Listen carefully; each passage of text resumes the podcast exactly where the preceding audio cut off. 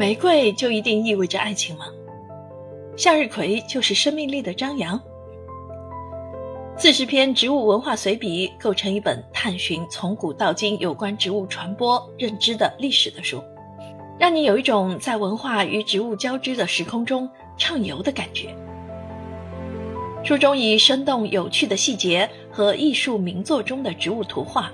对植物在不同文化中如何被命名、赋予文化含义娓娓道来。如水仙，镜中的男女。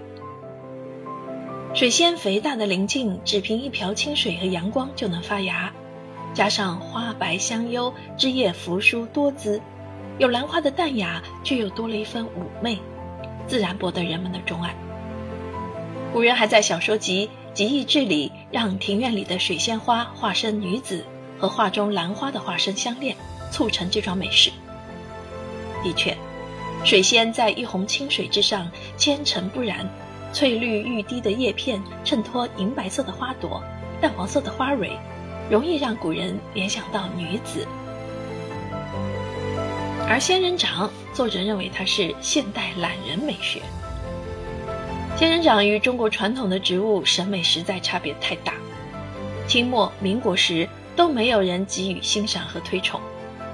观赏仙人掌的风气是二十世纪九十年代以后才在内地兴起的，这是随着都市消费文化的多元化产生的新鲜事物。对很多繁忙的都市人来说，不需要经常浇水、病虫害较少的仙人掌是最好养的植物，所以是懒人标配嘛。花与树的人文之旅是国内第一本有关植物的科学史、艺术史、园林史、文化交流史的跨界博物学著作。